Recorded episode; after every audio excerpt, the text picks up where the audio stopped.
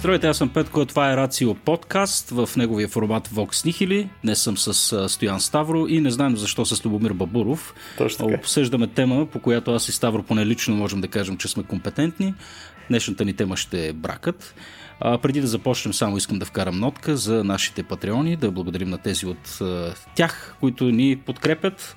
Всички патреони подкрепят всъщност. А, за онези от вас, които до сега не са а, решили да ни подкрепят, а, така ще бъдем много благодарни, ако отделите по някой левче и подкрепите тази наша инициатива да разпространяваме познания и безполезни мисли, както често пъти се случва.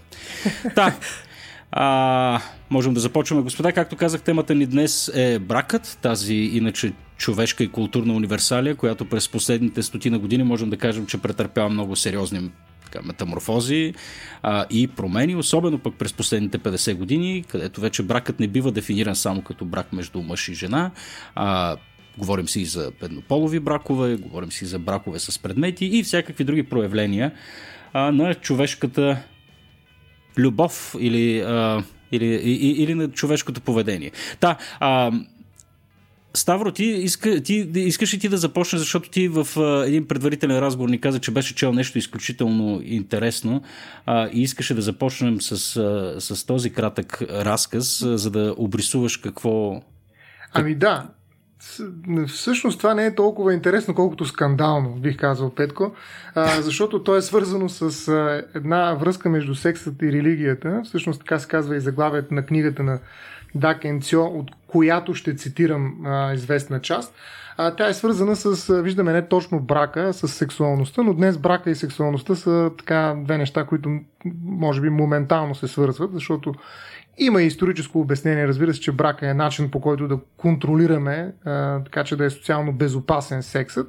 Но така или иначе, мен ми се искаше наистина да започнем с а, така една скандална представа за секс по време на литургия, която, между другото, се обяснява с определени религиозни цели. Нали. И мен това ми беше любопитно, че всъщност една такава употреба на секса би могла да бъде така, адаптирана към някаква форма на религиозност. Разбира се, става въпрос за секта, става въпрос за ерес, но все пак е нещо, което се представя като религията. Започвам наистина с сексуалността, която е някакси на второто име, може би, алтер его на, на брака. В някаква степен, разбира се, не само брака е много повече, разбира се, и ние ще го видим това, проследявайки не само неговата история, но ще се опитаме всъщност, това беше една от нашите цели, да видим и неговото бъдеще, как той би изглеждал след известно време. Та връщам се върху този разказ а, на, на Дарен от Енцо. А, Прочитам го. През 30-те години на 20 век в някои лестадиански църкви в северна Швеция богомолците имали навика да показват сексуалните си органи един на друг по време на литургията. След това един от присъстващите, обикновено жена, обикаляла църквата, решейки, забележете, аз просто само като почна си го представям, ми става страшно, решейки срамното окосмление на богомолците с гребен. Литургията завършвала с извънбрачен секс, в повечето случаи пред всички останали. Този ритуал не бил задължителен и някои хора не участвали сексуално в него, а разбира се, просто гледали. Лестадианците вярвали, да, това от мен е добавка. В смисъл, в смисъл, трябва да кажа, че това е единственото нещо, което добавих. Но, ето сега обяснението идва. Лестадиан, е, лестадианите вярвали, че извършвали тези ужасни според тях грехове, просто за да накарат Бог да изпрати ковчега още по-рано. Независимо от това какво правили по време на литургията, лестадианите си оставали най-благочестивите, забележете, хора на земята, защото порокът отмивал всичките им грехове. Следователно, греховните орги и всъщност били начин да осигурят спасението на християнските си събрати. Тоест те правят тези изтъпления сексуални по време на литургия не за нещо друго, а за да предизвикат Господ и той по-бързо да дойде с второто пришествие, да изкупи греховете не само на тях, но и на всички останали, защото той ще прости на всички. Нали? Само и... нещо да уточним. Целият този сексуален порок се ограничавал до акта на ресенето, така ли?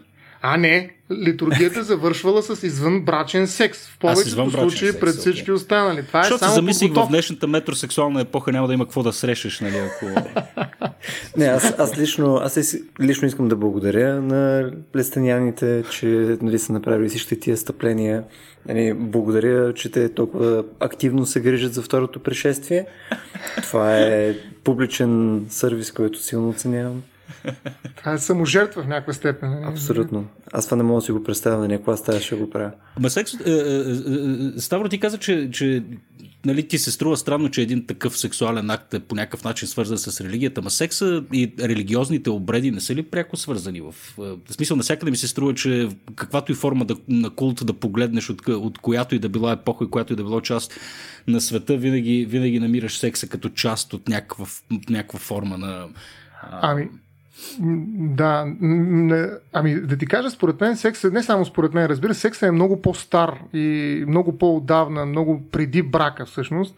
А, и в този смисъл на връзката на религията с секса, макар че тук трябва да си даваме сметка, че има най-различни религии и всъщност не може да ги сложим под един знаменател. Огромно е разнообразието в религии и тяхното отношение към секса, но връзката между религията и секса а, не винаги е опосредена от брака и не винаги е била опосредена от брака, защото брака е друг инструмент, който идва за да задоволи други цели. Той има съвсем различно предназначение, включително той се използва от някои религии, да речем, а, християнството, безспорно, за да овладее, ограничи сексуалността като форма на порок, като вид порок и поради тази причина брака е, как да кажа, юздите на секса. И нали? това е мястото, пространството, което е свещено, подчинява се на много специфични правила, основно през някакви задължения, в които секса е позволен.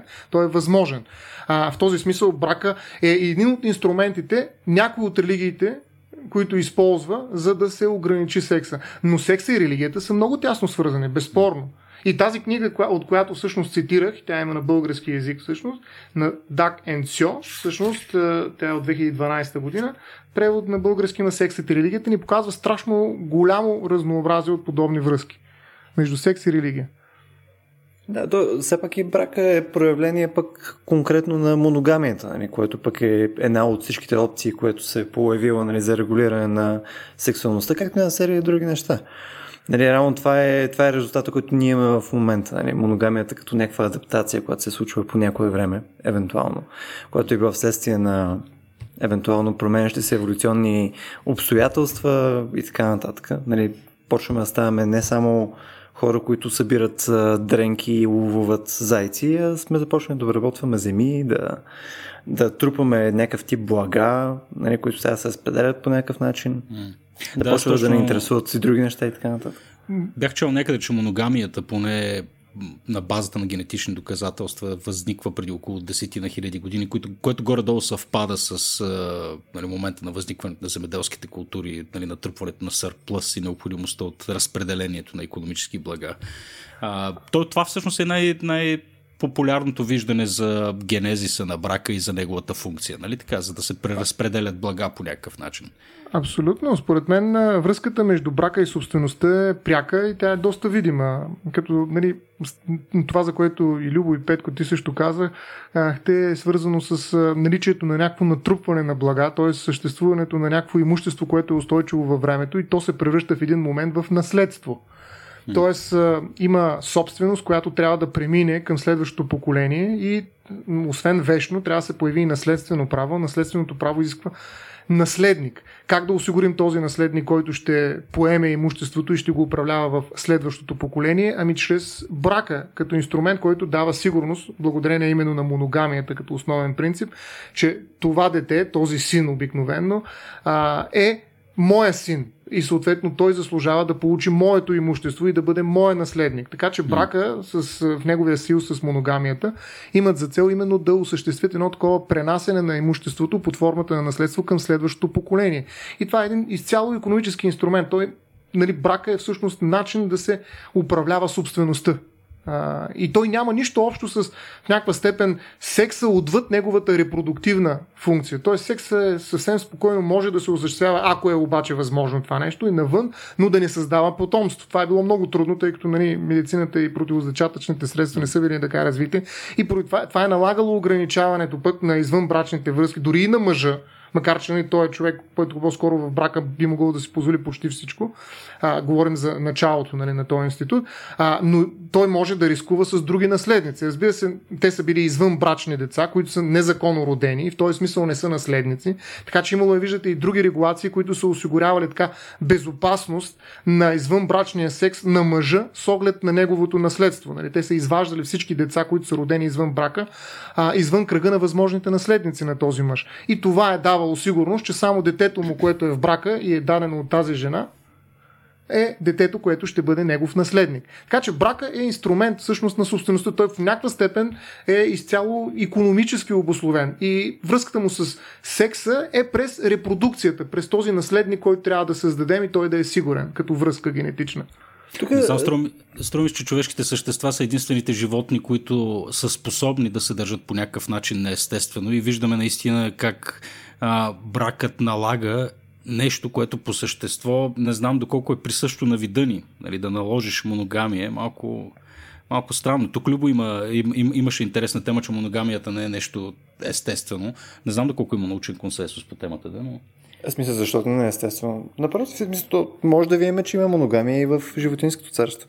А, то си е адаптация, според мен. Смисъл, mm. то е на база на а, естествено, в момента, в който говорим, първо да сложа на скоба, в момента, в който говорим за някакво еволюционно обяснение на някакъв феномен, то си е а, предполагане. Не, то е просто една добра история, която описва нещо. Сега оттам нататък на някаква тежест ние му слагаме, то малко е въпрос на личността преценка. Както и да е. Едно от нещата, които приема на мен конкретно ми звучи логично, нали, покрай моногамията на цяло, е, че тя е нещо, което се появява, когато вече има нужда от нея. Тоест, обстановката около тебе вече изисква нали, под някаква форма да а, ограничиш нали, половите си контакти нали, конкретно до тази една жена, съответно а, да си гарантираш наистина, че потомството е твое, да гарантираш, че съответно а, тя е задължена също да бъде с тебе. Но евентуално гарантира и още едно нещо, което е малко повече въпрос на може би обществено а, такова гледаще, мисля като някакъв вторичен ефект, а именно когато имаш моногамия практически, а, ти правиш економически възможно за хора, които са по-малко, имат по-малко стойност на, така да се каже, сексуалния пазар, нали, всъщност да имат, да имат двойка. Мисля да, да си направят двойка. Тоест, ако имаш практически едни 10% да кажем, които са ти от, от обществото, които са съществено по-сексуално активни, по-привлекателни, по-интересни и така нататък. Шанс е, че те по този начин ще могат да имат повече от така наречените блага. Нали? Тоест, те ще правят секс, те ще се възпроизвеждат, няма да има контрол върху това нещо и съответно хората, които са най-отдолу на тази стълбица, след това, между другото, нали, има някакви забавни паралели с нали, живота ни в момента. Нали?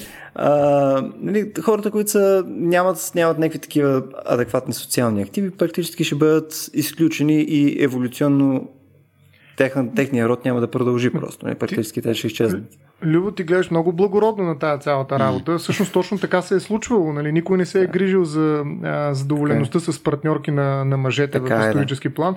На практика а, Стефани Кунц, тя е професор по история на брака, има много хубава книга, а, показва и доказва, а, че в огромния случай от а, изследваните от нея исторически данни, основната форма на брак включва един мъж с няколко жени. Това означава, че нали, има мъже без жени. Да, аз това а, говорих за моногамията, не за конкретно точно така, видовете но, брак но моногамията, да, не, се оказва, че не е правилото в исторически план. Всъщност, наистина, силните мъжкари, Сигурно, така, да. грубо да го кажем, са си взимали повече жени. Както имали и повече богатство, както имало и повече, нали, техните наследства са по-големи, а съответно те са ги разпределяли тези жени. Някои от тях са официални, други са държанки, нали, трети са любовници. Знаете, в а, римската къща е имало три вида са, а, не съпруги, ами жени, с които а, един мъж влиза в отношения. Всяка една от тях има различни функции. Едната е домакиня, другата а, се грижи за сексуалните нужди на мъжа си, а третата е тази, която му осигурява наследник. Тоест, а, мъжа, ако е достатъчно богат и може да издържа както е в исляма в момента, няколко жени, няма никаква причина той да не го прави. Този, който не може да го издържа, не го прави. Както е в... Бях ви пратил един линк, между другото, ще го пуснем и в представянето на подкаста в Япония, където нали, мъжете все по-трудно осигуряват заплатата, която е необходима, за да се ожени някой за тях. В момента даже. Ето, те не могат да се позволят и поради тази причина какво правят? Сключват брак с холограма на аниме героиня, нали, която се оказва, че е новата съпруга, нали, защото тя не е необходимо да й плащаш издръжка. Тя не, не ти гледа каква фиша ти, нали, заплата всеки месец колко получаваш. Така че, а, безспорно, на моногамията би била едно справедливо, да го наречем, разпределение на жените между мъжете в едно общество, но в никакъв случай не бихме казали, че тя се е утвърдила по някакъв еволюционен Точка, да. път. Нали, да. да. Съгласен съм, съгласен съм с това. Просто единственото, което казах е по-скоро някакъв економичен аргумент. Нали, ако третираме конкретно а, достъпа до жени като ресурс, по този начин този ресурс бива по-равно дистрибутиран. Не казвам, че, не казвам, че е нещо, което искаме, нали? нали? Но, но, е, но е принципно има логика да го погледнем от тази гледна точка като вторичен ефект от моногамията. Да, значи основната му функция действително е била разпределение на економически блага, т.е. на собственост, на средства. А, а, и ние с вас си говорихме а, също така и за случая с призрачните бракове в а, Китай този път. А, се от, нещо от Китай ни идват примерите, от а, Азия ни идват примерите, но и от Китай. А, според мен това е една форма, която посъществува дълго време в Китай. В момента може да се наблюдава, макар и по-рядко, но въпреки всичко съществува, особено с увеличаването на материалната основната, пак отново, възможност, която имат китайците, на тези браковете, наречени призрачни бракове, продължават да съществуват и стават все по-чести. Между другото, те са забранени, но все пак. Нали, той, дивите а, животни, виждаме, в някаква степен имат регулация, но доведоха до коронавирус а, в някаква степен. Но, но призрак, какво представляват призрачните бракове? Всъщност, а, те имат изцяло, пак казвам, економическа функция, която е освободена от сексуалността. И това, как да кажа, включително и равно дистрибутиране на женски тела, които да бъдат на разположение на мъжа, което показва още едно много важно нещо преди да отиде към призрачните бракове, че а, брака в някаква степен е обслужвал основно мъжа, виждате. Нали? Тоест, идеята за равенство в брака се е появила много, много по-късно, да не кажа в средата на миналия век. А, до този момент брака е изцяло доминиран от мъжа институт. Нали? Той осъществява не просто власт върху жената, ами абсолютно в някаква степен власт и притежание, включително разглеждайки е просто като инструмент за създаване на наследник. Нали? Тя е едно тяло, в което той просто съди своя наследник. Нали? А... От, друга страна, от друга страна, ако гледаме примерно ислямската традиция, която е най-известна там с четирите съпруги, мъжа от друга страна пък е задължен да Те осигурява материални блага на, на всяка една от жените си. Ама че... това е като да поддържаш имота си, в който нали, да. седиш е, градинката нали, отвънка, като излезеш, като нали, ти просто трябва да. да я поливаш. Да, ти си добър стопан, нищо повече. Действително. А, нали, домашно насилие, затова е такъв проблем и продължава да бъде, защото то е било част нали, от това неравенство на брака, между другото. Макар и разбира се, не би трябвало да говорим а, толкова категорично, но във всички случаи сянката на насилието а, съществува в брака, който е доминиран от мъжа. Но какво представляват а, призрачните бракове, които тръгнах да, да ви кажа за тях? А, става въпрос за случаи, в които а, лица са починали, но поради някакви причини те трябва да бъдат а, оженени или омъжени, за да се осигури наследник или пък да се успокои духа на мъртвец. А, представете си най-типичната, така най- може би не само типична и радикална, е когато и двамата съпрузи са мъртви а, и семейството на мъртвият мъж, който иска да осигури а, по някакъв начин а, съществуването на брак, защото това ще позволи на неговия по-малък брат, който е жив да се ожени, защото в противен случай ще наруши нали, първенството на своя по-голям брат и това ще призика неговия а, гняв, а, оттам неговия брак на втория брат ще бъде нещастен и прочее. И затова ние трябва да оженим първия брат, макар че той е починал преди да свърши тази работа сам, за някой друг. И кой ще е той друг, ако няма нали, живи жени, които искат да се оженят за този мъртвец, пък и каква е, нали, функцията е по-скоро символична, ами ще го оженим за друга жена, която е починала, но не се е оженила по същия начин преди смъртта си. И за тази цел нали, се изравят така наречените невести трупове, а, като телата на починалите се събират на една специална церемония и затова свежите невести трупове са много по-котирани. Те струват 4-5 хиляди долара може да се стигне цената. Ритуал се нарича Инхун и всъщност се извършва бракосъчетание между техните тела облечени. Те сключват брак след смъртта, за да може нали, този брак да отключи някакви други възможности за живите. Включително има и такива цели, които са свързани с осигуряването на наследник, на някой, който да продължи рода и да продължи да управлява нали, имотите на този род. А, освен в Китай, подобни ритуали се наблюдавали и в Судан, а, има ги и на други места. Тоест показва, че а, а, инструмента който представлява брака, виждате, обслужва изцяло економически и други функции, които са а, определено ценни за, за съответното семейство, но не са свързани нито с сексуалност, нито с а, идеята тази, за която ще стигнем и до нея при романтичния брак, с любовта. Това са неща, които се идват много по-късно. Всъщност, економическите измерения на брака са били определящи при неговото структуриране като социален формат на взаимодействие между две лица. А, освен тях, разбира се, има и политически, за които също ще си говорим, разбира се. Нали? Интересно е, че спомена Китай, тъй като там заради нали, традиционната политика за едно дете, имаме натрупване във времето на... Нали, това в комбинация с инфантицид, нежеланието да имаш момичета наследниците, тъй като те се борят за чужда стока. В момента в Китай има... То, не знам в Китай или в Виетнам да се гледа като, като нова форма на индустрия, при която се продават булки на богати китайци. А, и даже гледах някакъв документален филм, в който има цели такива малки грачета и села, които са изключително богати, именно поради това, че а, те продават дъщерите си на, на богати китайци за, mm. с цел брак, тъй като няма, няма достъп до жени в момента там. Той в България има пазари на булки, знаем също така. Mm-hmm, да. Да, така да. че това, си е, това вече не е само специфично за Китай, ами е свързано с а, така, традиции, може би, които са характерни за целия свят. А, а, във всички случаи жената е била, как да кажа, някакъв продукт за износ от а, съответното семейство. А, тя върви с някаква зестра понякога, но определено се продава и отива в някакъв друг род, докато мъжът е този, който остава. Това е причината да речем, че дори в България до преди стотина години а, наследяването е различавало мъже от жени. Мъжете са получавали два пъти по-голям дял наследствен, отколкото всяка една дъщеря.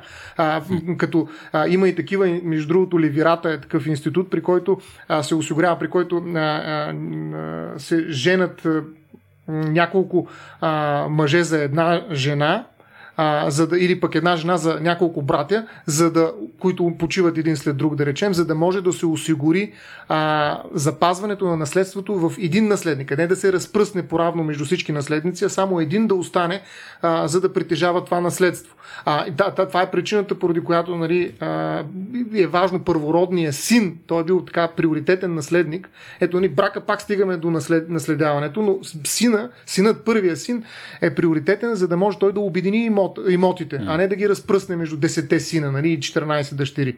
Така че дъщерите се гонят, а пък мъжете се събират в рамките на един брак, ако е възможно, за да можем собствеността да я запазим. Добре, но това, цялото това гледище ми се струва малко цинично, пък било и то исторически коректно. Изтрува с това, че бракът е институция предимно за разпределение на, на економически блага, но ние сами знаем, нали, в нашата лексика и култура са влезли а, нали, различни, различни думи, които използваме, когато говорим за брак. Нали. Бракът е нещо свещено, бракът е тайнство, нали, бракът е съюз между двама души, докато смъртта ни раздели. А, какво можеш да кажеш по тази тема? Смисъл, как, от, откъде пък идва идеята за това, че бракът е по някакъв начин свещена институция? и непоклатима. Нали, тя е непосредствен продукт от, от, от, от тези економически логики, които описахме по-рано. Ами, това вече е свързано с, най-вече с християнството, наистина бракът, но позволи ми, макар че ти, ти ме тласкаш към една много важна на еволюция на брака, брака mm. от собствено се превръща в таинство, наистина в свещен съюз. Тук идва и неговия доброволен до някъде характер в един момент, макар и все още равноправието между съпрузите да е по-скоро а, е само и единствено обявено. А, но позволи ми да, преди да тръгнем към таинството, да, да дадем и политическата а, така, рамка, в която може да се случи брака. Само само едно mm. засилване, а, защото ние казахме, че освен економически брака е имал и политически а, задачи. А, това е на по-високо ниво между династиите, които управляват различните а, държави, например в Европа. Крал, краля на Англия с принцесата на Испания. Нали, се събират, mm. за да по някакъв начин обединят тази политическа мощ, която и двете държави притежават, а заедно биха могли да победят, да речем, Франция и прочее, и прочее. Тоест, а, а, брака е бил изключително важен инструмент също така и за политически съюзи, както и за постигането на определени мирни споразумения. Не случайно в някои държави името на съпругата се превежда като носителка на мир.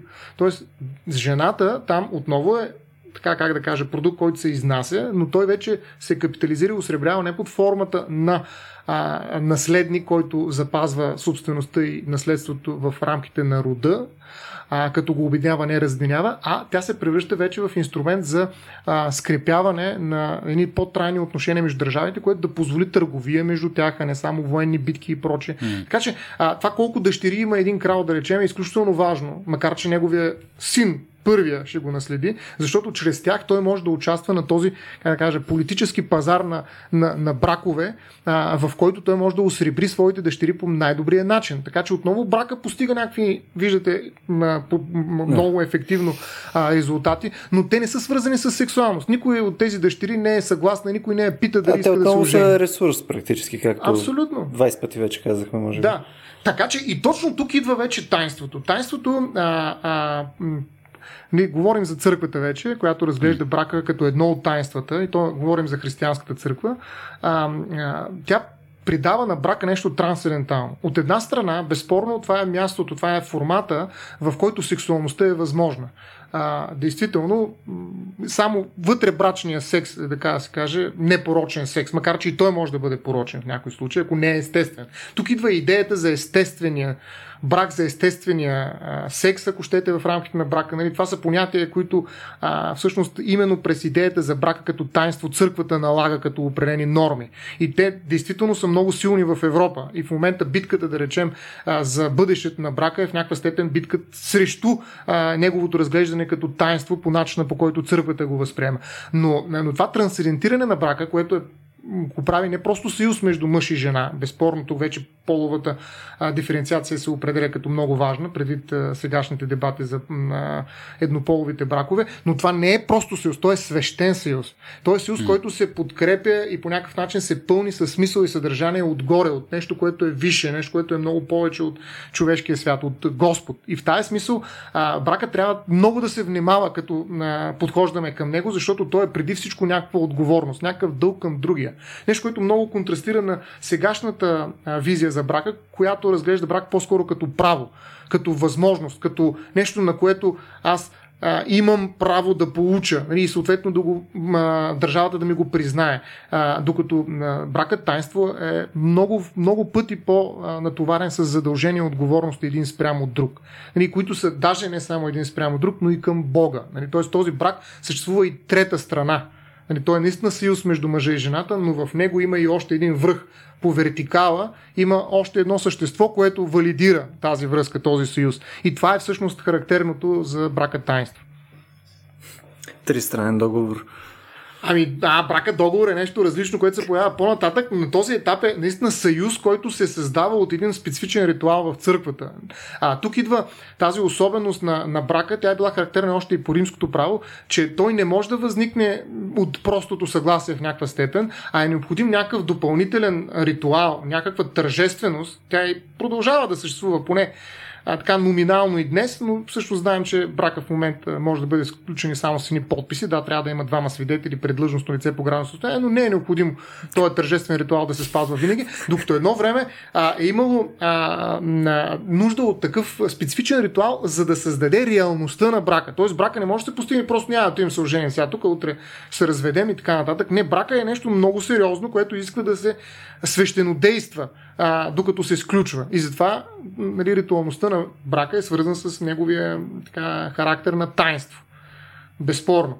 Така че брака е бил нещо много важно е, за, за християнството, не просто е, за да овладее сексуалността като порок, но също така и да, е, да създаде една мрежа от ангажименти, от задължения между мъжа и жената, които въпреки всичко не бих казал, че водят до, до равенство между тях. По-скоро отново ангажимента основния е на мъжа, а жената трябва да, да се подчинява на мъжа си, разбира се.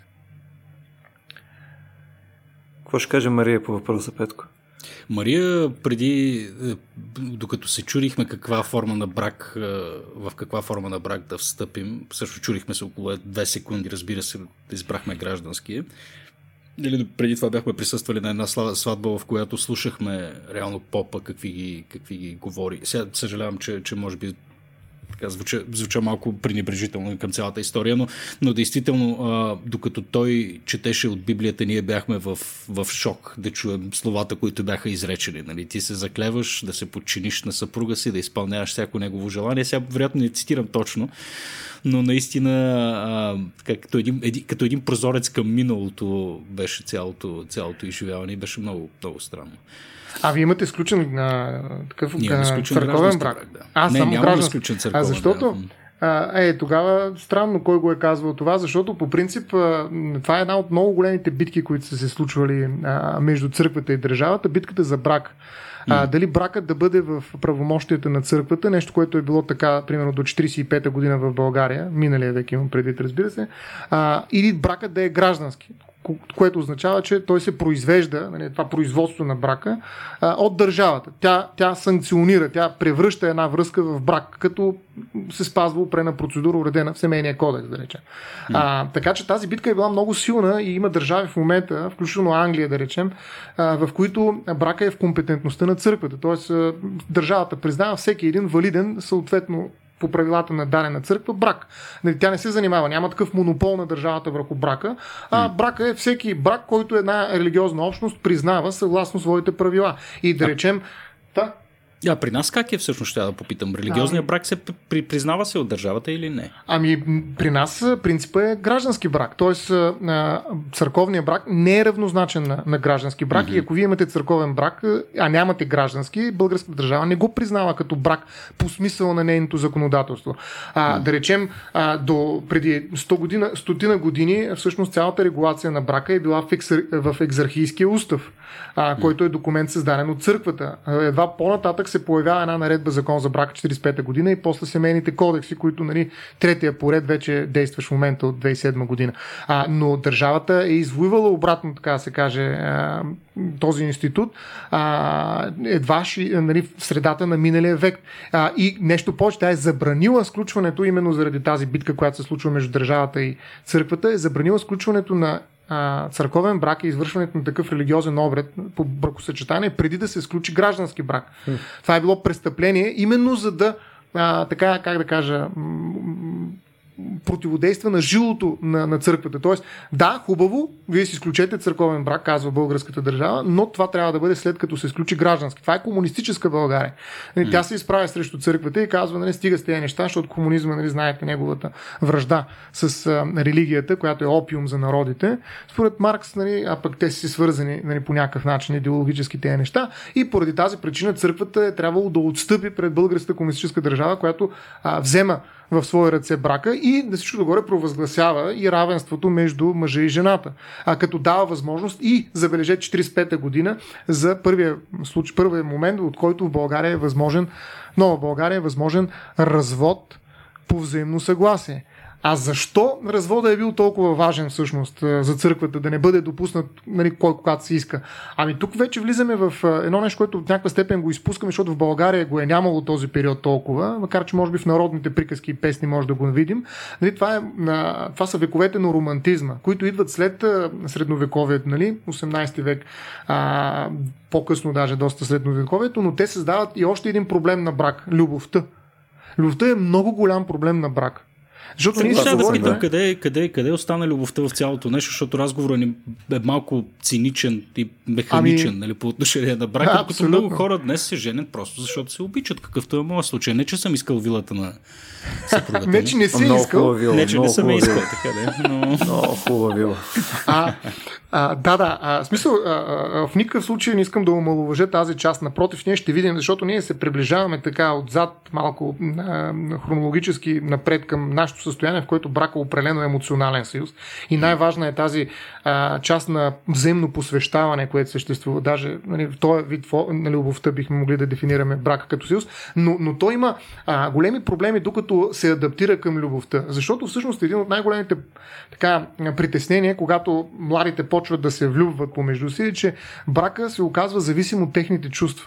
А емоциите, както всички женени хора знаем, Петко, разбирай ти, ани, са с, определена годност. Нали? Те се погасяват, най-малкото се променят, имат динамика.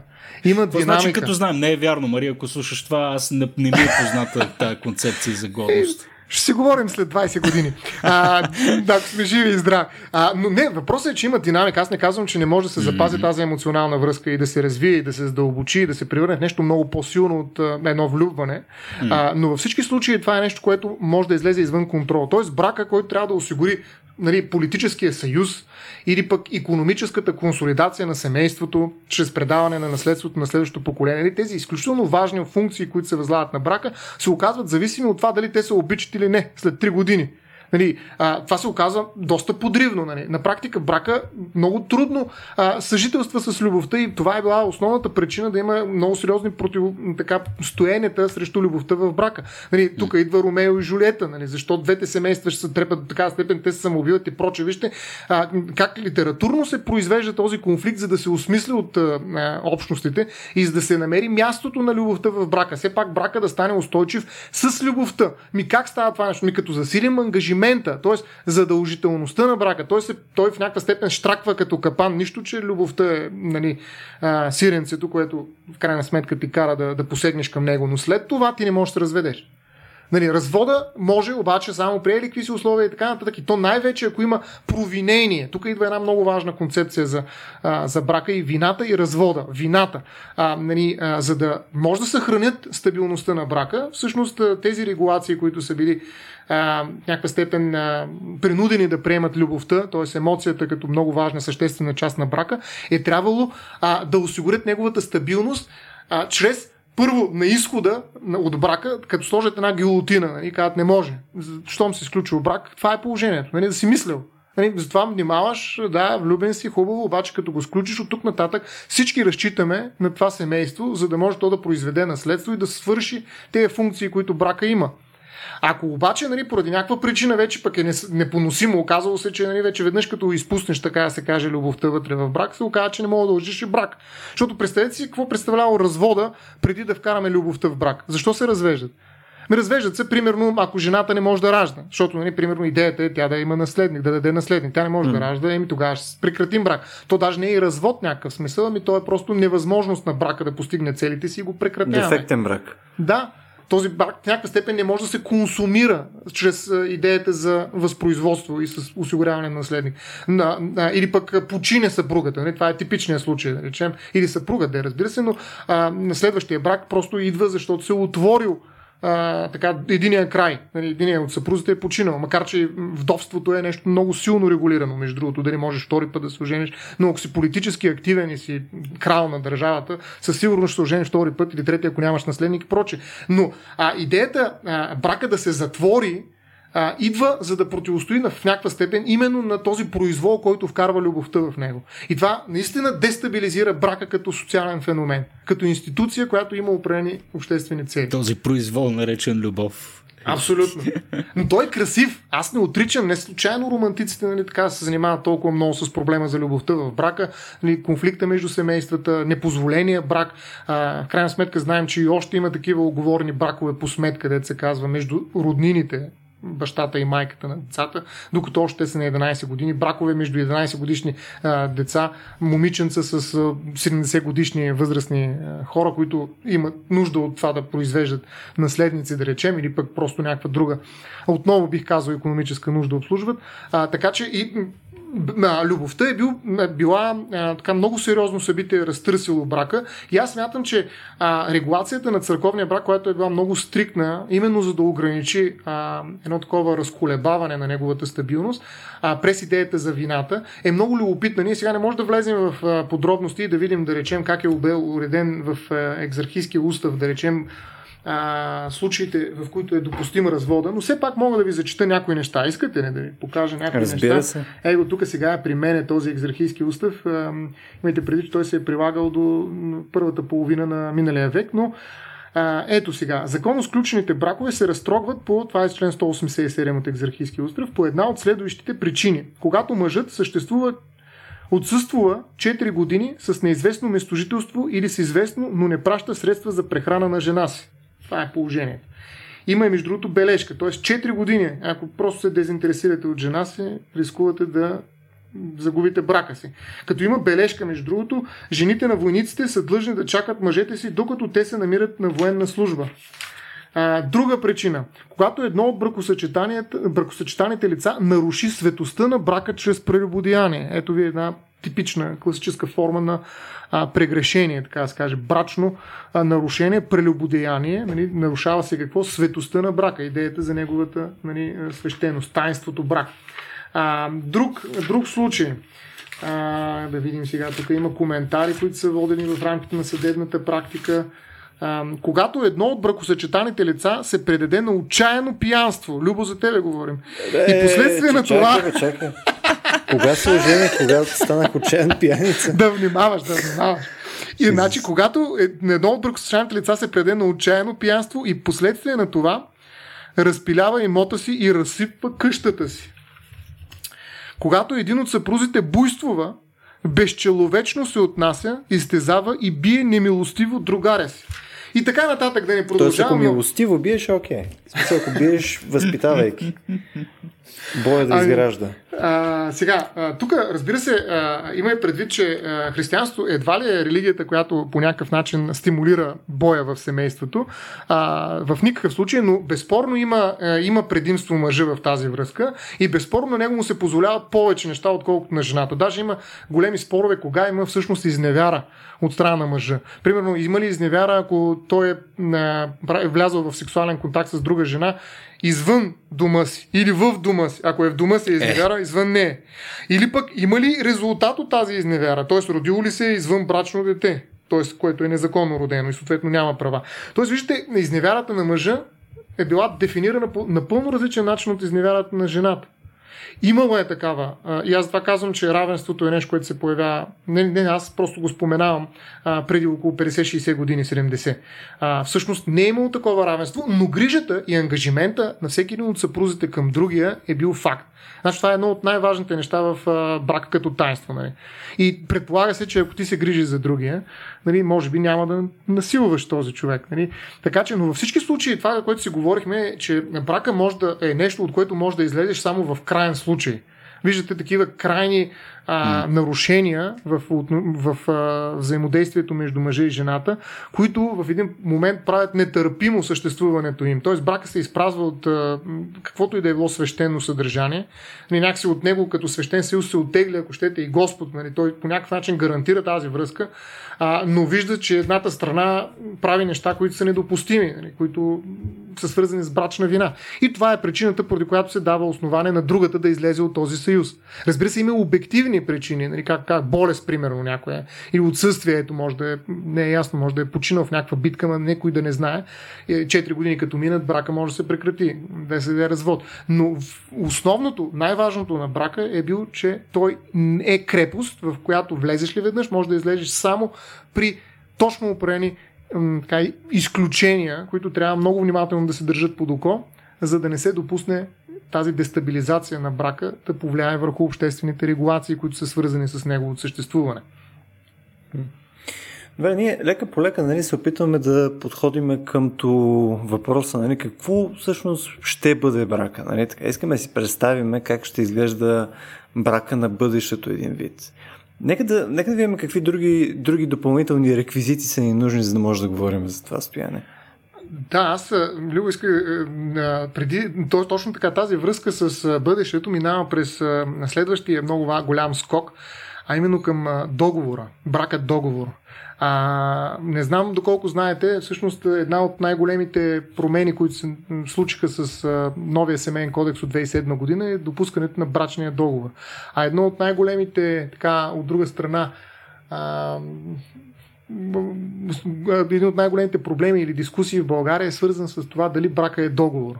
А, разбира се, докато е водеща така, религиозната парадигма, виждаме, че това няма как да се случи. Няма как ние да разглеждаме един свещен съюз като нещо, което зависи от договора и затова никой не може да напусне, както един договор може да се напусне по определен брой причини, а, брака като свещен съюз. Така че едно от прескачане това по времето на, на социализма, да го наречем, социалистическите семейни законода, закони, а, никъде не е допускано. Създавало се една специална общност, съпружеска имуществена общност, в която съпрузите обединяват своето имущество и то по един неделим начин, за да изграждат своето семейство, да осигуряват нали, унази економическа основа, от която се нуждае едно семейство. Защото семейството по време на а, действието на тези семейни кодекси а, е било тясно свързано въпреки всичко с брака. Макар и брака да се е еманципирал от църква, той продължава да бъде формата, между другото и сега изглежда най-така ефективния, най-ефтин формат, по който хората могат да създават семейство. Има и преди обаче, че днес семейството не е директно свързано с а, брака. Тоест ти спокойно можеш да имаш семейство извън брака. А, правото ти да бъдеш родител не е ограничено от това да се изключи брак с другото лице, с което заедно сте родители на децата. Но това също е част от по-скоро съвременните проблеми. Преди това има един период, в който съпрузите, нали, водени от тази дума съпруг, нали, заедно в един, и същ ярем са яхнали и те обработват почвата, от която тяхното семейство черпи а, тези ресурси, които, са му необходими за да съществува. Така че те не могат да се договарят помежду си. Мъжа и жената, разпределени в определени социални роли, а, заедно осигуряват възможността да имат общо семейство. И тогава те не могат да договарят помежду си как да го направят. Това го прави закона. И там пише при какви условия, как нали, това да се случи. Имуществото им във всички случаи е общо, независимо кой го печели. Това нещо се променя за първ път 2007 година в България, когато се предвижда режим на разделност. А, от този момент съпрузите могат да имат собствени индивидуални имущества, които не се обединяват в те наречения СИО, съпружеска имуществена общност, този е термин, който е доминиращ по време на соци... социалистическо семейно право. А, тоест, на практика тези две лица могат да имат две различни имущества независими. Как да съградат такова семейство? Еми, ще се разберат. Нещо повече. Те, освен, че могат да впишат такава разделност на своето имущество, могат да сключат помежду си брачен договор. Характерно за брачния договор е той все по-често се използва, между другото, че може да уреди само имуществените отношения между лицата, които сключват брак. Той може да е предбрачен, може да е по време на брака, но ето това е един от случаите, в които а, м- съпрузите, виждате, нали, кой влюбен ще каже как любовта почва да се регулира не толкова от свещения характер на религиозните права, които са приложимо спрямо него и вината, а се регулира през договора, през някакъв разум. Вижте, Ето, вече има рацио. Стояне, в случая, не се ли случва просто видоизменяне? В смисъл, в крайна сметка, брака има някаква регулация, която е свързана с имуществото по дефолт. Оттам нататък нали, този допълнителен договор просто променя някои факти от него. В смисъл, създава по-гранулярно разпределение практически. Ами да, но по различен начин. Механизъм е, механизма е различен. Не е като четете Светото Евангелие, което ви казва какво можете и какво не можете да правите, нали? А, и отивате да се допитате до църквата, която ви дава някакъв набор от задължения един спрямо друг. А тук вече подходът е обърнат. Тук вие гледате собствените си интереси, макар че сте влюбени, обаче има едни адвокати, лоши, гадни копелета, които идват и почват да обясняват нали, на всеки един от тях да внимават. Защото на любовта, ето виждате проблема любовта в брака, е нещо, което може да гради, но и може да разрушава, когато изчезне. Тоест, а, брака някакси се подплатява в имуществената му част от договор, който е рационален и изследва индивидуалните, личните интереси на двете страни, Съответно, те се договарят по определени неща, които могат да се случат в бъдеще, примерно при изневяра. Това е между доста любопитно. Не, нали, не съм видял да, да, а, дали това е проработено в български съдилища, но примерно при изневяра аз получавам къщата. Нали, ето, дори вината по някакъв начин може да бъде преосмислена през договора, но това става не чрез рефериране към някакви религиозни правила, които имат божествен происход, а към собствените ми лични интереси като страна по този договор. Тоест, а, вече аз мисля през правата си. Имам право да ти взема ели си, ако ти направиш ели си. Или пък ако брака ни продължи повече от 10 години, е, ми, сори, аз ще получа една втора от цялото имущество, което си имал и преди брака, да речем, защото аз толкова време съм бил с теб, вече заслужавам да бъда а, включена и в другото ти, твое предбрачно имущество. Тоест, а, а, макар и да е ограничено, личните отношения не могат да бъдат предмет на регулиране на брачния договор. Брачният договор се оказва нали, някакво обезпечение на личните интереси на съпрузите отвъд любовта понякога той касае някакви неимуществени отношения, примерно прелюбодеянието. И затова съм, съм се, така ня, ня, скептично подхождам към възможността нали, с прелюбодеянието да бъде свързано някакво наказание, което има имуществен характер между съпрузите в рамките на съдържанието на един брачен договор, но все пак, все пак този брачен договор дава едно различно поле, една различна а, дименция, една различно едно а, измерение, в което а, а, съпрузите започват а, да се държат като партньори с определен економически и имуществен интерес, нали, което е а, освободено от всякаква религиозност. Между другото. И това е много, много специфично, много характерно, примерно в една Англия това нещо, но за България, виждате, на 13 години този институт всъщност.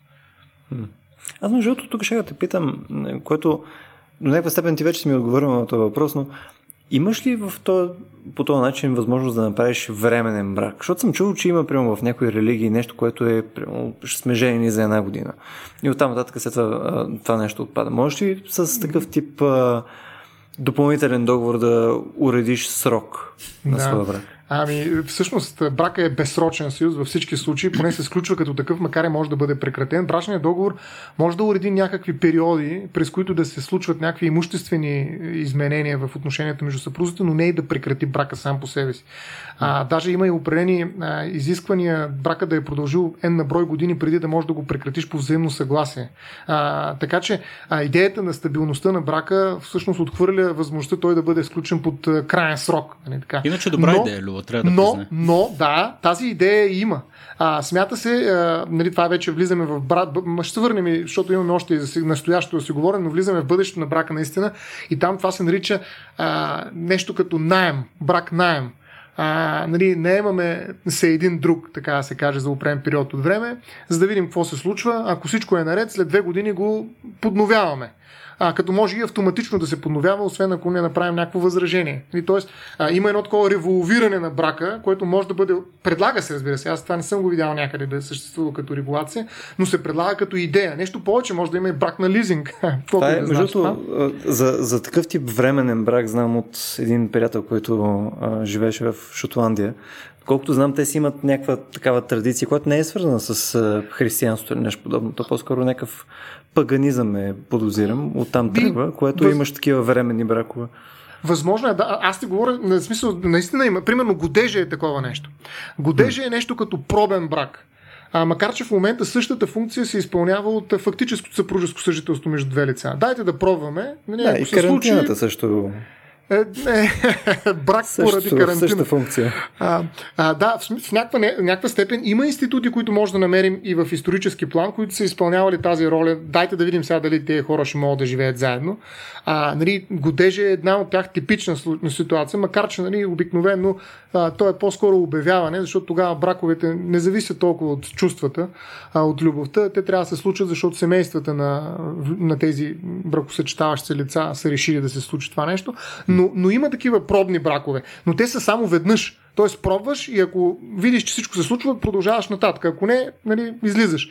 А, докато а, тази идея за револвиращия брак а, е свързана с многократното му подновяване. Той може да се поднови 5-6 пъти и на седмия аз да се откажа.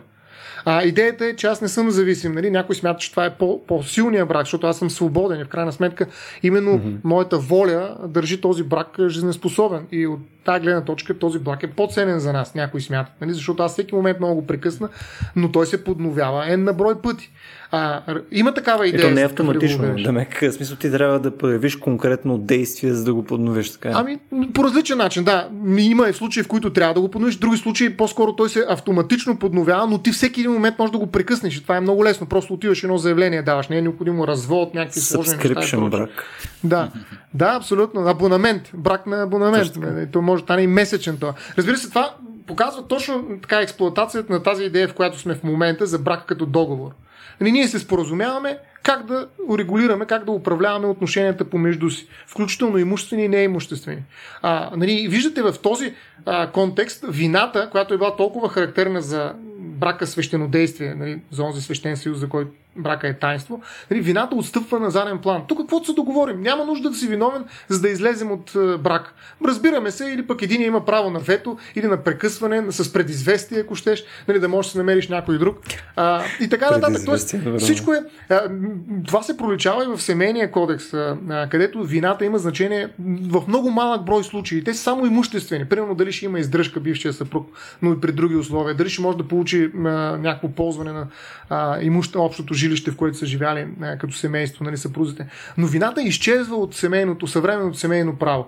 А, тя идва а, тогава, тя е дошла тогава, когато е била необходима за да запазим един религиозно обоснован брак, но днес вече някакси не е необходима и всъщност договора е като че новото а, рационално средство, което модерността предлага, за да решим нали, проблема с нестабилния брак. Договорете се. Добрият договор, какво? Добри сметки, добри съпрузи. Тоест, ако вие договорите нещата правилно, нали, може да сте влюбени, дай Боже, но договорете се правилно, защото нали, това ще ви осигури стабилност. А любовта нали, не е като в приказките, нали, изживяване до края на живота си, освен ако не е 5 дневен живот. Нали, иначе се оказва, че е трудно да живееш щастливо до края на дните си, защото има проблеми, които трябва да ги вкараш някакъв договор. Това е начинът по който мисли нали, тази концепция за брака като договор. Добре, тук малко фокусирахме се върху задължения, вина, разпределение на блага и всичко останало. Тук малко ми се губи елемента на, на, на това, че съвременната институция на брака носи със себе си много, много права и привилегии, които в някои държави нали, те съществуват с чистата идея да се стимулира брака. И, и, и в този смисъл, нали, в момента виждаме а, движението за еднополови бракове, например, а, нали, натиска в тази посока, за да има достъп именно до тези права и привилегии, които, които едно брагосъчетание носи, а, носи след себе си. И сега тук, ако, ако, ако гледаме в бъдещето и, да, и, и трябва да мислиме за някакъв вид правна хипотеза, ако, ако започваме да разхлабваме действително дефинициите на а, дефинициите на това какво е брак и се фокусираме върху елемента на любовта, това за което говорихме, за което възниква в романтичната епоха, нали, когато започва нали, разграждането, разнищването на, на, на основите на институциите на брака. И ако вземем за основа само любовта и видим а, в момента многото примери, които виждаме за, за странни типове бракове, които се склю, сключват. Нали, ти каза, примерно, а, някой се жени за аниме герой. Нали, някой се жени за, за колата кукла. си или нещо такова. За мост, е, за За мост, кула. да, това, това мисля, че ти ми го прати. Това беше пократително да. също. Да. Как правото би третирало подобни, подобни случаи, ако, ако действително в основата на брака стои просто една договореност между двата субекта и любовта като единствена аргументация, която е необходима за сключването. Ето тук вече брака излиза и от тази, този формат на договора. Нали? Не можеш да сключиш договор с вещ, която притежаваш. Нали? В смисъл, брака вече еволюира към нещо по-различно. Някой смята, че това е псевдобрак, нали? някаква псевдо а, връзка се осъществява и се въобразява в някаква степен между лицето и тая вещ или нещо друго, което а, нали, техно брак, да речем, да го наречем и прочее. Но а, за да стане възможно това нещо, а, брака, освен че се е еманципирал нали, веднъж от а, своите економически функции, политически задачи, а, религиозна история и договорна природа, но вече той се еманципира изцяло от каквито и било социални функции. Защото те се постигат по друг начин. Аз мога да се осигуря наследник по много най-различни начини. Брак не ми трябва. Аз мога да сключа политически съюз с някаква друга държава по много най-различни начини. Брак не ми трябва. Аз мога да изповядвам някаква религиозна вяра по много най-различни начини. Брак не ми трябва. Аз мога да правя секс и да имам а, някакви удоволствия по най-различни начини. Брак не ми трябва. И за какво ми е брака тогава? Нали, тоест, брака се оказва нещо, което вече е освободено от това натоварване социално, с което е бил свързан исторически, е празно пространство, което е на разположение на хората и в него те могат вече да напълнят собствено съдържание. Тоест, онзи есенциализъм, който характеризира брака с точно опрено съдържание, вече не е факт, който определя неговия формат. Брака се оказва личен проект. В някаква степен, както човек има право на свобода, по-скоро на вероисповедание, той има и свобода на брак. Тоест той трябва да определи какво е съдържанието на брак. Единственото нещо трябва да го регистрира пред държавата, това е граждански брак, за да може той да възникне. Иначе той все пак не може да съществува а, така извън нали, някаква санкция от страна на закона. Или може.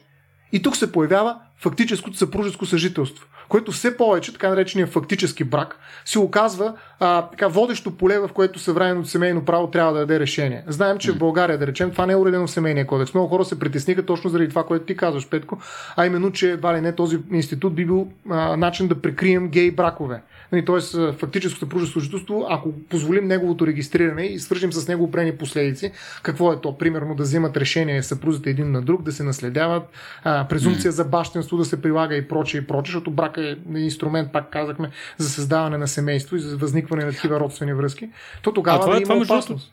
Да, ама това между другото е някакво според мен абсурдно опасение, имайки предвид, че може би повече от половината двойки в момента фактически живеят без брак. А, ами... И имаме една половина от населението, която действително страда, нали? защото аз имам нали, лични истории така в моето непосредствено обкръжение, в което нали, че, буквално нали, момичето не можа да посети партньора си, с който живее от 10 години в едно лечебно заведение, поради факта, че нали, нямат сключен брак, което е абсурдно. Да, точно така. Ето това е идеята на регистрирането на такава връзка, защото нали, тя ви дава легитимация да взимате определени решения или да правите определени неща във връзка с този човек, защото тази а, близост близост, която съществува между вас, се санкционира и признава от закона. И в определени публични ситуации, които са регулирани, вие трябва да демонстрирате тази близост по определен формален начин, за да ви дадат да. достъп. А, и това е идеята на така, цялата регулация, която се търси при фактически съпружески съжителства. А, факта, че те се увеличават, а брака намалява, според мен е резултат точно от това, защото брака просто вече не е нужен на нашите общества, в а, нали, генерирането на някакво економическо, политическо, религиозно или каквото и да било значение. Макар, че всеки може да генерира такова значение с брака си. Тоест брак е оставен на теб самия да го осмислиш. Никой не те притиска, няма такъв натиск, за да сключиш брак. Макар, че може би има и общности дори в България, които продължават да упражняват такъв натиск върху своите членове. Но въпреки това, като цяло, ако гледаме нали, по-скоро либерална а, Западна Европа, САЩ и прочее, и не само, а, но въпросът е, че ако гледаме едно такова по-свободно отношение към брака и там, където падат всъщност формалните бракове и виждаме фактическия брак да настъпва, това е резултат точно от това, че хората не виждат смисъл от такъв брак.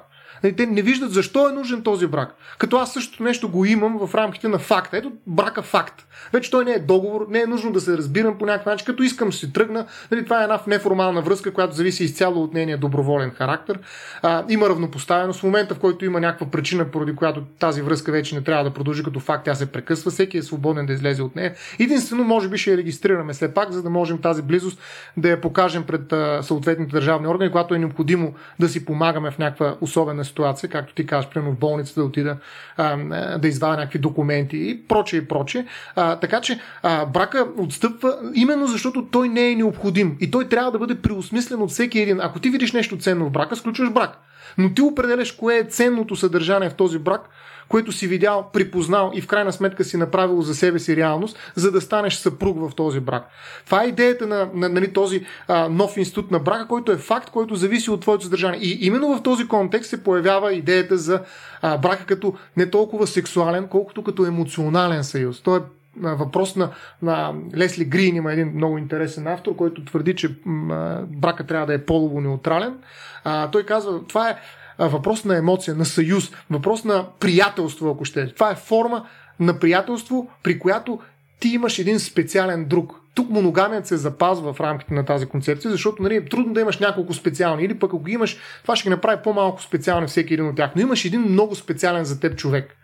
И връзката си с този човек, който е нещо като най-големият ти приятел, нали, в някаква степен, който ти обичаш силно, ти превръщаш съдържание на брак.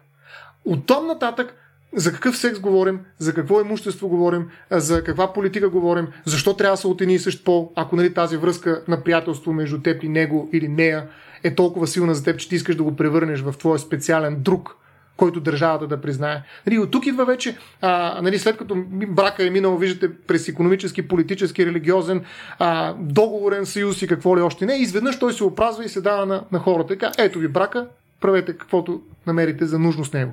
Добре, тук в интерес си състояние на мен ми липсва една, една част, която мисля, че пък е нали, чисто когато се обсъжда темата за брака нали, обществено, е може би основната тема. Тя е свързана всъщност с деца. Нали, в крайна сметка брака играе... А... Сега не знам дали това е вярно, между другото. Смисъл, казвам го като, като, като нещо, нали, което е някакъв consideration. По-скоро брака в момента може би има някаква роля в сигурността на а, това да има хора, които ще отглеждат тия деца. Тоест, а, под някаква форма, ти когато слагаш бариери, нали, първо бариери да, а, да, се наруши брака, нали, си направите развод и така нататък, ти под някаква форма правиш... Пазиш семейството. Точно така, пази семейството под някаква форма с а, нали, а, такива, някаква мембрана, която е по-сложно при по-малки натиски да се разруши. Мисля, няма на третото каране, прямо да кажете, не, остави, тръгвам си. Нали? А ще имаш някакъв допълнителен фолбек план, който нали, ще ви задържи заедно. Сега не казвам, че това е добра идея. Нали, всичките ми примери, където аз мога да се представя нали, за бракове в момента, които, които все още съществуват, а не трябва да съществуват, са нали, безкрай в интерес на истината. Но мога да си представя аргумент, който е в полза на семейство с цел отглеждане на деца. Mm. Това е била голяма битка, но държавата се отказала от нея отдавна, между другото. Действително насръчава се това да се създават семейства в рамките на брака, но факта, че фактически съпружески съжителства са повече от брака, а те са свързани с отглеждане на деца и с създаване на семейства, показва, че тази битка е загубена. В някаква степен а, идеята за така наречените извънбрачни, незаконно родени деца е била точно тази. Нали, да се знае, че ако нямаш брак, не може да имаш семейство. Семейството ти е извън закона, ако нямаш брак. Само че се оказва, че кой страда от това най-много? Ами не страдат съпрузите, или така наречените не станали съпрузи, а страдат децата, защото изведнъж те се окажат незаконно. Как е възможно едно дете да е незаконно родено? Като че ли извършва някакво престъпление с факта на раждането си. Всъщност, ако някой е извършил някакво прегрешение, това са родителите, но статута е негов, на детето. То не се признава за наследник и така нататък. А, първото нещо, което е направено, да се махне изобщо тази а, разграничителна линия между децата, родени в рамките на брака и извън брака на своите родители. И малко по малко семейството е еволюирало като институт извън и независимо от брака. Тоест, твоето качество на баща на едно дете, което може да се случи с препознаване, с установителни искове за происход и прочее, и прочее, извън брака имам предвид, тъй като брака осигурява презумпция за бащинство, но може и без тази презумпция ти да станеш баща на едно дете. Оттам нататък, в момента в който происхода на детето е установено от теб, значи това качество ти не можеш да го загубиш. За разлика, има някои случаи, но това са много изключения. Нали? Въпреки това, връзката ти с това дете е изключително стабилна, много по-стабилна от брака характеризираш с това асоциално явление, което е любовта. Нали?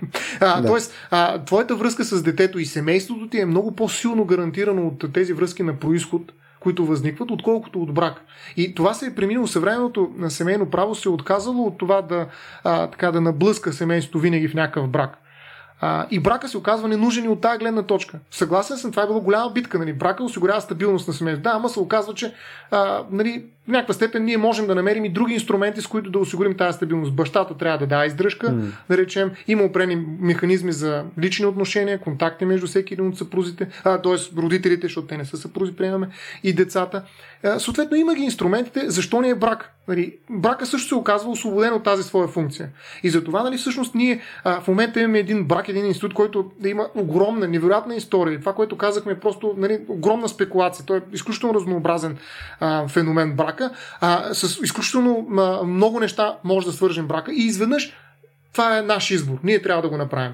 Нали, в момента брака а, не е нещо точно определено. Да, Конституцията го признава за съюз между мъжа и жена, доброволен. Нашата Конституция така дефинира брака. Имаме дефиниция, това създаде проблеми, ако се спомняте при а, Истанбулската конвенция. И затова Конституционният съд се произнесе, че това е част от нашата конституционна идентичност в някаква степен и ние не можем да допуснем а, каквото и да било толериране на брак между лица, които не са от, един, от различен пол. Тоест, полово утрален, т.е. полово значеще брака в България и това е част от нашата културна идентичност и ние отхвърляме всякакви други възможности.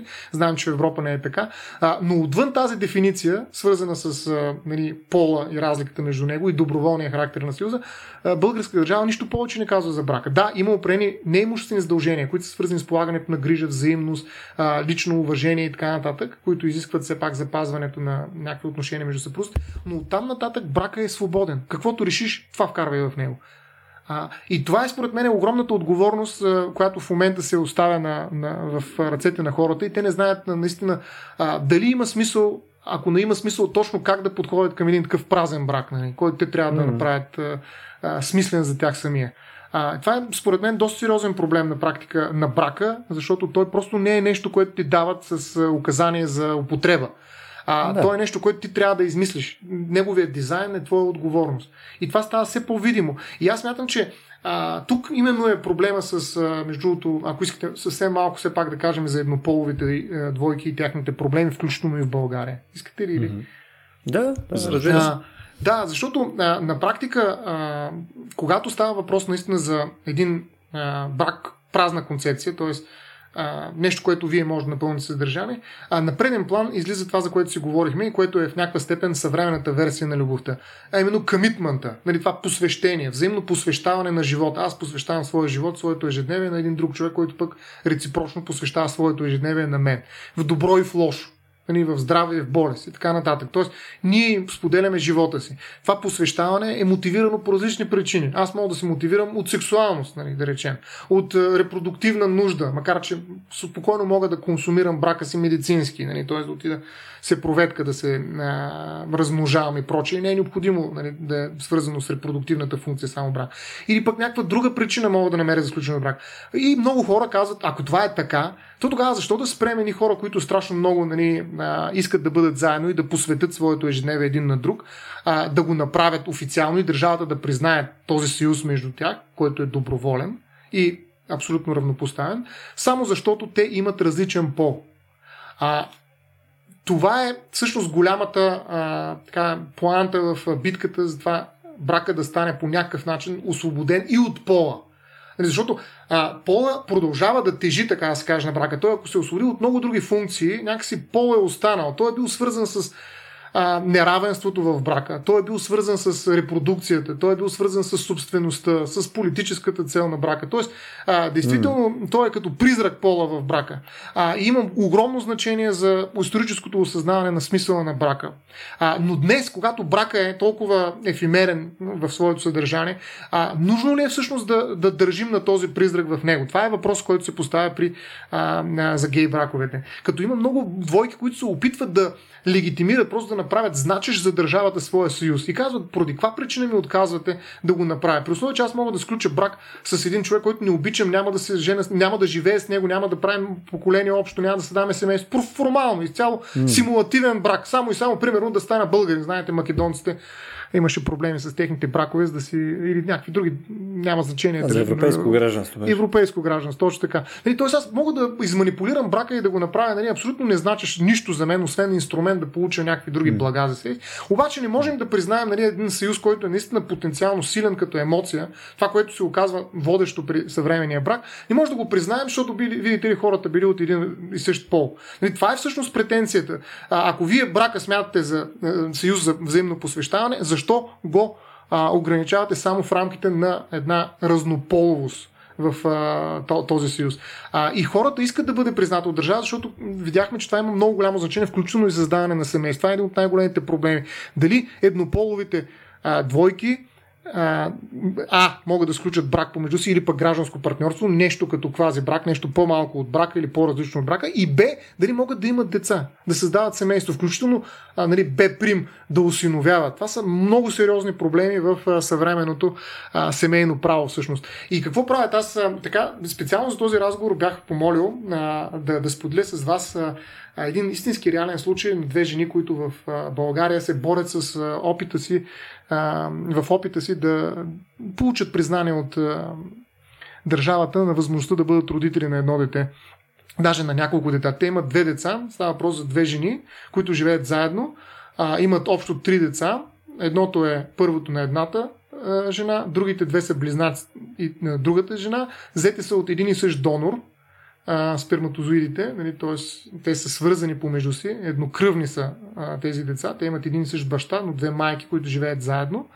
А, и идеята е нали, по едната част от децата да са на едната жена, другата на другата, това да се създаде някаква сплотеност на семейството, а, но те не могат да се а, дефинират пред българския законодател като едно семейство. И съответно едната жена няма, така да се никаква директна връзка с децата на другата жена. И какво е направила едната от тях, забележете, за да може да осигури някаква връзка?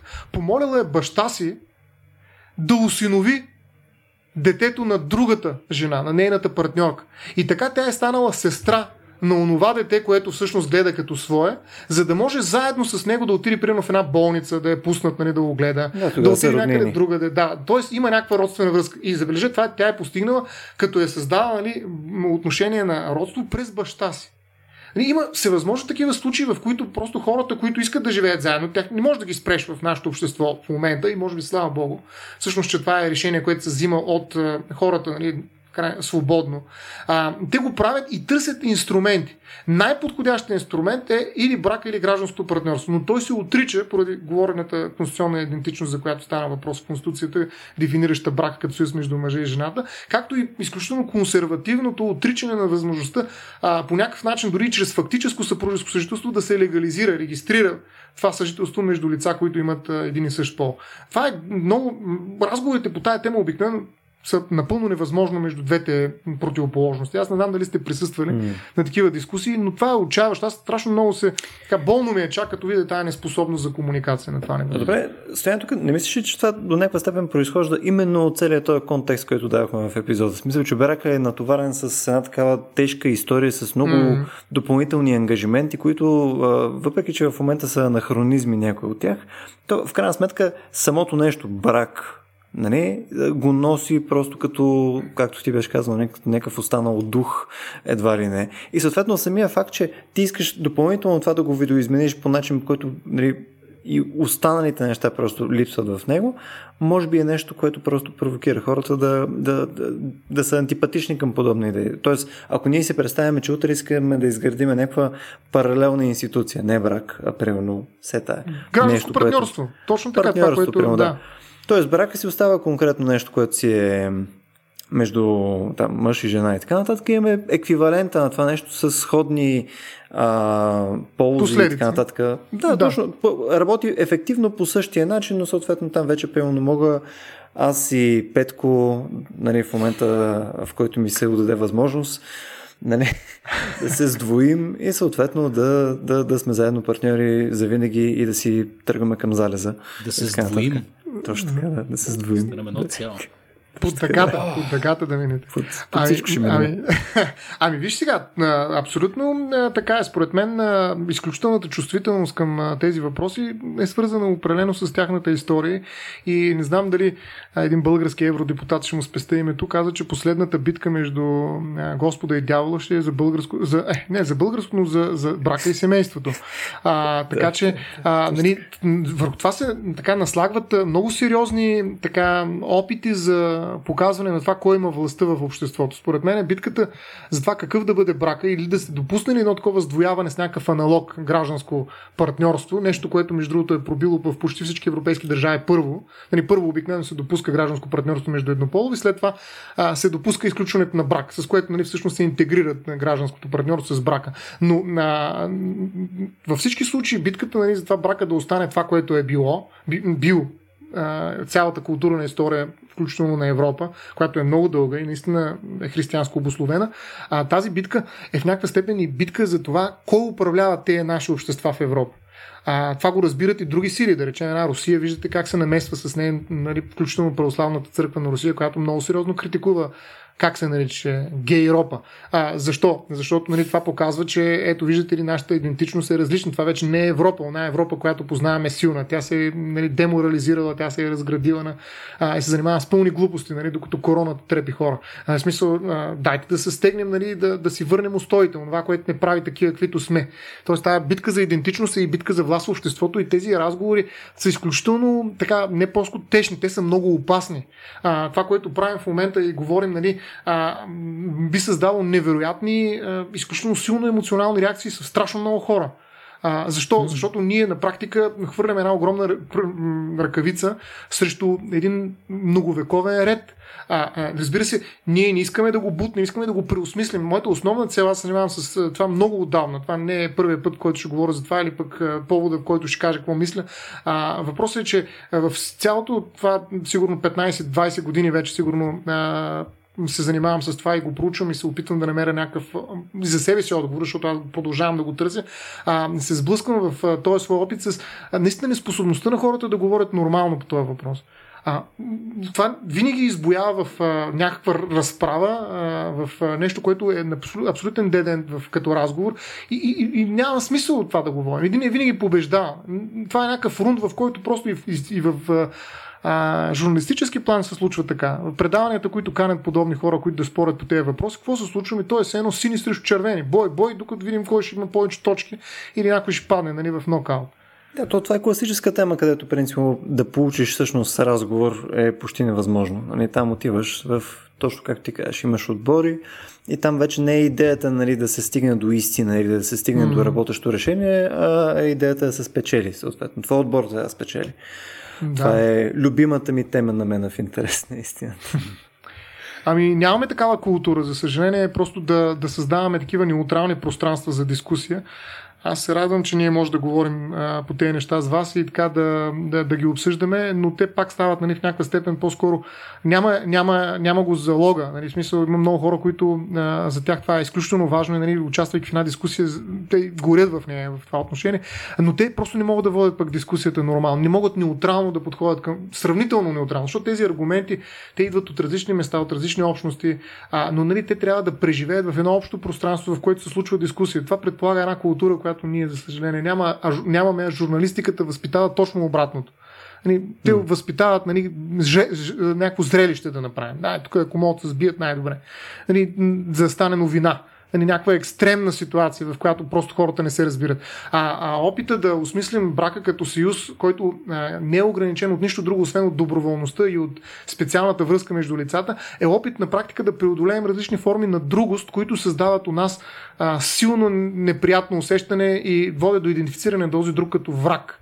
А, нали, ето, примерно, за, сигурен съм за много голяма част от хората, които са традиционалисти, а, тези, които защитават правата на геови или лесбийки, са абсолютни врагове. Това са хулигани. Нали, обратно, а, за тези, които нали, пък искат свобода, искат твоята специална връзка да я превърнат в нещо значещо за държавата, смятат традиционалистите за, за някакви терористи, нали, морални и проче. А нито едното, нито другото е вярно. Просто те живеят в различни реалности. Наистина, а, и ние не можем да ги приближим. А, а всъщност брака а, е институт, който в момента наистина се е разтворил буквално и предполага едно такова преосмислене. Това е място, където може да се случи изключително интересен диалог и разговор за него, без да се взимат някакви регулативни решения. Просто да се случи разговор.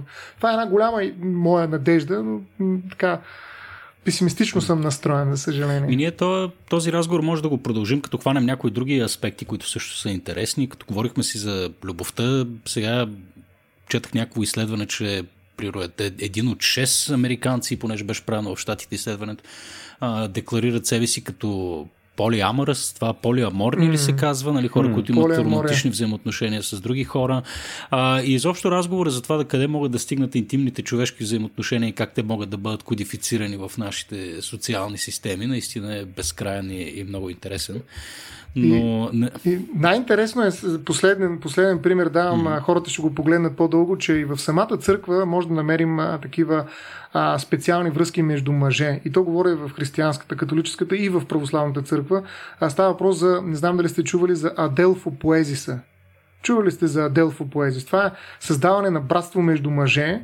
А, в Павел Флоренски, една негова книга, преведена на български язик, Стълб и крепил на истината има част от а, източниците, в които може да намерите това нещо. На Аделфо Поезиса е връзка между двама а, мъже, а, които имат много специални отношения помежду си а, бих казал, нали, има интимност, не говоря за сексуалност, не става просто за сексуална петко... връзка, а, не, не а, за особена, а за особена така, връзка на специалност, наистина емоционалност и съюз, който е вечен. Примерно известни са двама светци, Сергий и Вак, които имат подобна а, връзка на Адолфо Поезис помежду си и които показват, че всъщност тази идея за специалните отношения, които а, да ги наречем платонически, хайде, макар, а, те са забранени в последствие тези. А, те са били ритуал, ритуал, който е много приличал на, на църковния брак, между другото. Те се целуват помежду си, най-накрая целуват се със свещеника, нали, след което техните семейства не могат да се женят помежду си.